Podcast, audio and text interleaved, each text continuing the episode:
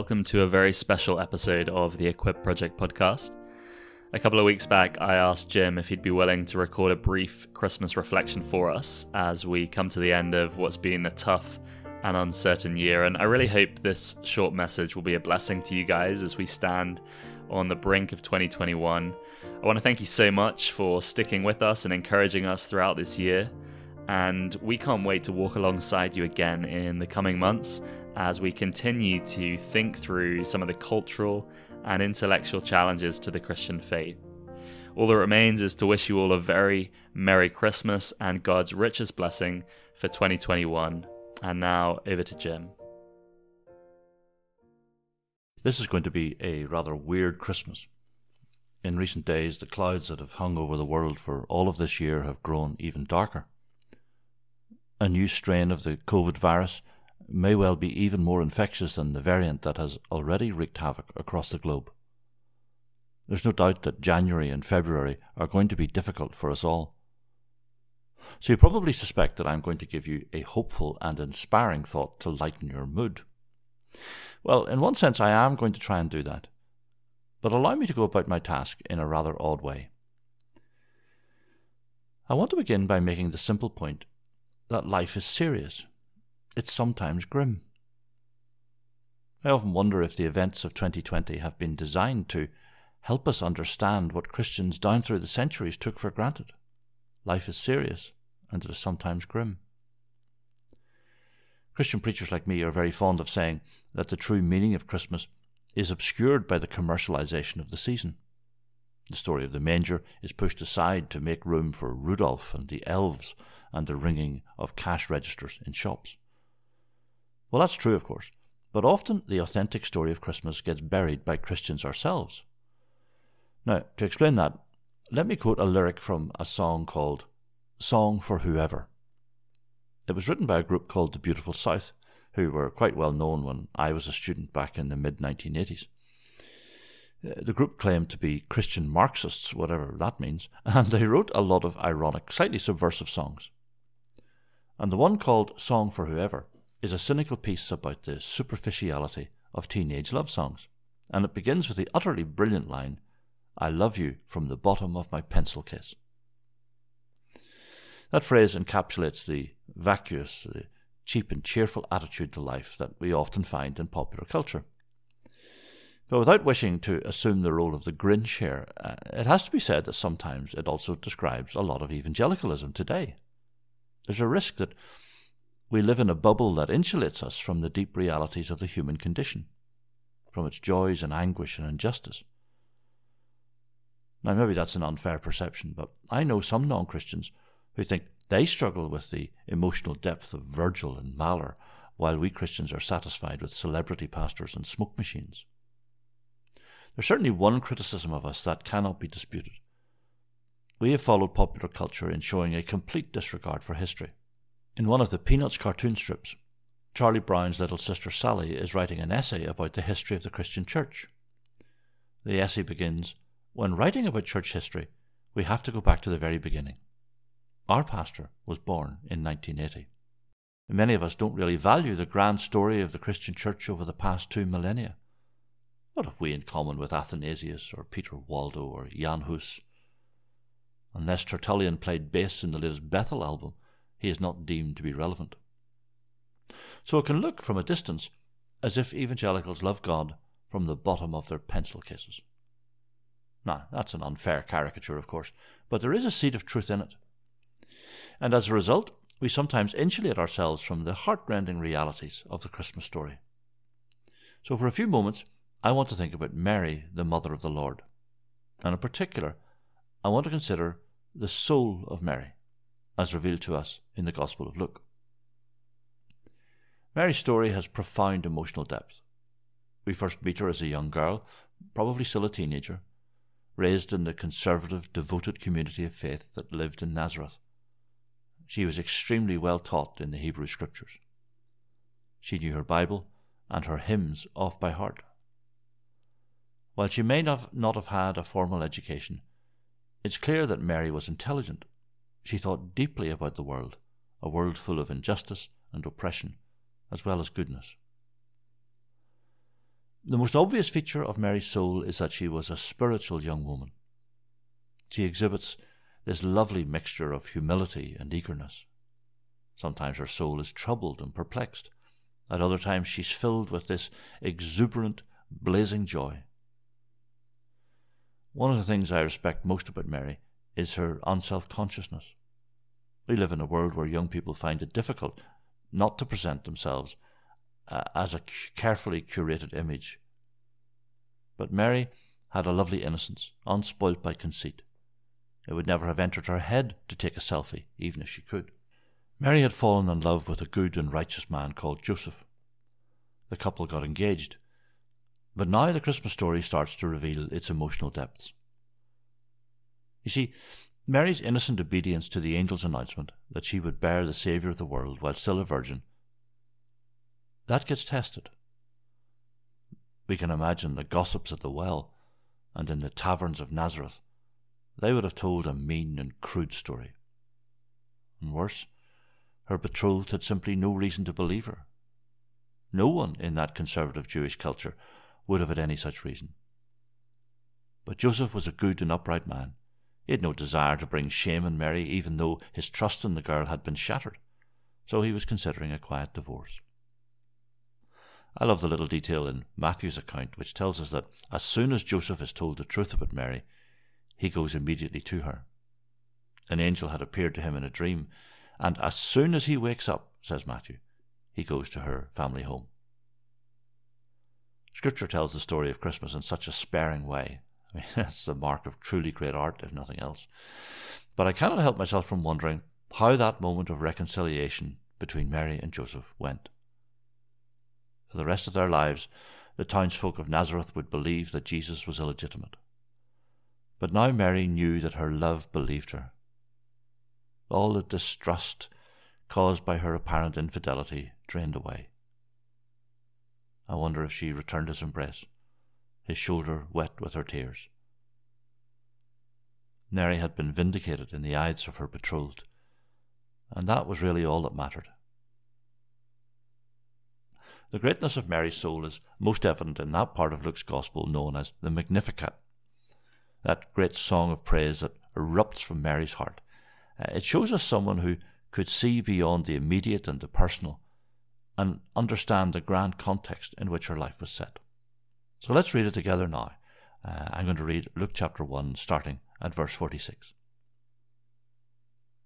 And Mary said, My soul magnifies the Lord, and my spirit rejoices in God my Saviour, for he has looked on the humble estate of his servant. For behold, from now on all generations will call me blessed, for he who is mighty has done great things for me, and holy is his name. And his mercy is for those who fear him from generation to generation. He has shown strength with his arm, he has scattered the proud in the thoughts of their hearts, he has brought down the mighty from their thrones, and exalted those of humble estate. He has filled the hungry with good things, and the rich he has sent away empty. He has helped his servant Israel in remembrance of his mercy as he spoke to our fathers, to Abraham, and to his offspring forever. Critical scholars are so impressed with Mary's song that they claim that it's an invention. An uneducated woman could never have made this up, they say. Well, critics like that have never attended a church prayer meeting. Sometimes we listen to the prayers of godly men who never received a formal education. But their minds are saturated with Scripture and with the hymns of their tradition. Their intelligence and spiritual insight is articulated using scripture and hymns. So it's completely authentic that someone from Mary's background would have spoken the words of the Magnificat. The song divides into three sections. In the first four verses, we see into Mary's heart. This stanza is full of innocent delight in the God who saves her. She was a godly young woman, but she needed a Saviour like the rest of us. She tells us that herself. It's obvious that she understands the uh, earth shattering significance of her role in bearing the Saviour, but there's not a hint of conceit or pride. She tells us that she will be remembered as blessed by future generations. But why? Because she is the mother of the Lord? No. She never takes that title upon herself. She will be remembered, she says, because he who is mighty has done great things for her. And then, in glad acknowledgement of her creaturehood, she says of God, Holy is his name. The middle stanza seems at first sight to be about politics. She talks a lot about oppression and bringing down the mighty from their thrones. Some critical scholars try to portray Mary as some sort of Marxist revolutionary. But they really don't understand Mary. She was a young woman of colour who lived under the oppressive jackboot of the Roman Empire. She was poverty stricken, and because she wasn't a Roman citizen, she was othered, to use the language of critical theory. I mention that term because, in terms of ideas, the year 2020 will be remembered as a year when critical theory entered the mainstream of political life. The murder of George Floyd in May of this year triggered a worldwide social movement. Even footballers wore Black Lives Matter armbands and took the knee before their matches. Now, critical theory emerges from Marxism. Marx, you may recall, uh, called for the proletariat to overthrow the bourgeoisie. He saw all of history as the story of oppression. And critical theory broadens Marx's class warfare out. It also sees history as the story of oppression, but not just the oppression based on class distinctions. Now the oppression is psychological. The oppressor creates a culture designed to subjugate the minority groups who are on the fringes of society. So all of life reduces to uh, a power struggle. Well, Mary cared deeply about social justice, but she was no Marxist revolutionary. Her song is built on the idea that it is God who will bring down the oppressive power structures of this world. And how did he do that? Well, it wasn't by exerting more power. He subverted the power structures of this world through obedience. That's Paul's argument in uh, 1 Corinthians chapter 1. Our Lord chose to be born in poverty, the son of a powerless woman of colour. He didn't arrive as a military general or a philosopher king. He was known as the carpenter's son. He lived outside of what critical theorists call hegemonic power structures. And in the end, the powerful elite took an innocent man and did him to death. By oppression he was taken away, says Isaiah. And yet, Mary's Son has undone the kingdoms of this world. Because he was obedient to death on a cross, he has built an eternal kingdom based on godly values. It wasn't built by revolutionaries. It was built by the Spirit of God who brought together people from every ethnicity into the body of Christ. Christ's kingdom will reign long after the kingdoms of this world have crashed to the ground.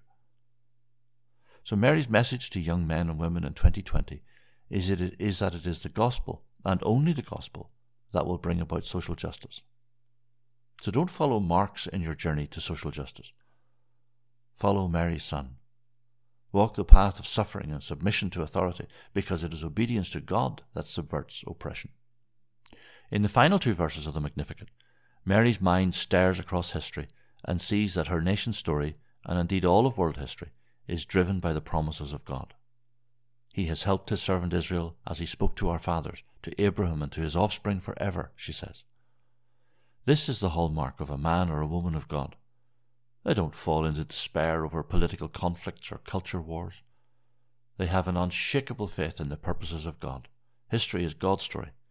And the Christmas story demonstrates that truth better than any other. A poor young woman lived in a despised neighbourhood disrespected by her oppressors. But she delighted in God with a faith that was vibrant and real. And so she and Joseph raised their firstborn son in complete obscurity and poverty. But now, now he sits enthroned on high at the right hand of the Father, crowned with glory and honour. The greatness of Mary's soul was built out of her conviction that it is God who saves. We aren't saved by scientists or politicians. It is God who's our Saviour. But Mary's great soul was also forged in the crucible of suffering. You see, there came a day when Mary stood at the foot of a Roman cross and looked up at her firstborn. She could remember the first time she had kissed his forehead, comforted him when he was cold or hungry. But now the powerful elite mock him as he dies. Life is serious. Sometimes it is grim. But if we're to stop loving God from the bottom of our pencil cases, then God might allow a sword to pierce our hearts, as it did to Mary. Suffering is not the opposite of blessing. Suffering is the path to glory. As a teenage mother to be, Mary's heart had been filled with an innocent delight in the God who saves her. But standing at the foot of the cross, an older Mary still trusts in the God who saves her. She could remember back years earlier to that trauma of her estrangement from her betrothed. But that trauma had been temporary. Why? Because God had vindicated her innocence. And so now, as an older woman, she can still hope that once again God will vindicate the innocent. A few days later, Mary got that vindication. She heard news that she hadn't heard for a long time. There were angels around, lots of them. The garden of the tomb was ablaze with angelic activity, heralding the greatest news ever. Her son was alive. God had once again vindicated the innocent. Christ had triumphed, not just over the petty politicians and dictators of this world. He had triumphed over the vast spiritual intelligences that had such power over our lives before the cross. The oppressive structures of the unseen world had been defeated. And so, as Mary listened to Mary Magdalene and Peter and her newly adopted son John, as she heard them tell about their encounters with the risen Christ, she knew at an even deeper level that history is driven by the promises of God. Mary had greatness of soul. We honour a woman who bore for us the Saviour, remembering that her life contained tragedy as well as joy. And that perhaps is the point I've been trying to make. We should expect some tragedy in our lives. Without suffering, our hearts would simply not have the capacity to love. They would be as shallow as a pencil case. It is the difficulties and the tragedies that develop greatness of soul. My fondness for eccentric musical endings continues. The music we're about to hear is a very old medieval carol called A Rose is Ever Blooming. It uses the image of a rose emerging from a stem to describe Mary as the end of the line of the Lord's human genealogy, producing the rose that is Christ. It was very popular in the 17th century. Then, hundreds of years later, the Nazis tried to change the words to make it into a song about the fatherland. Now, they have been consigned to the dustbin of history, and God's people still sing this ancient carol. The last verse says, This flower whose fragrance tender with sweetness fills the air, dispels in glorious splendour the darkness everywhere. True man, yet very God, from sin and death he saves us, and bears our every load. On behalf of Ollie, can I wish you and your loved ones a very happy Christmas.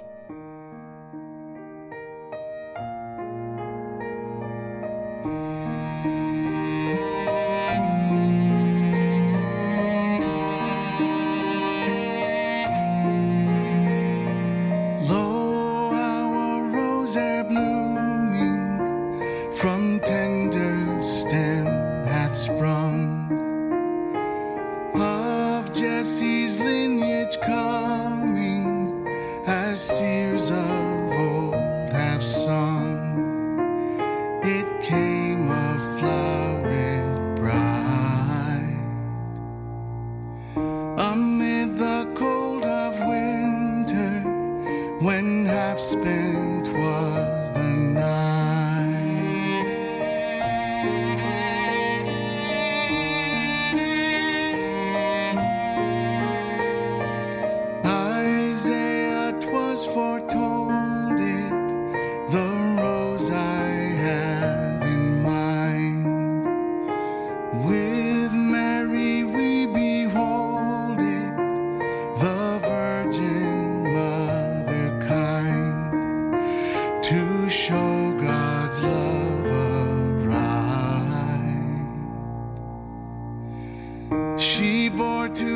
us a savior when half spent was.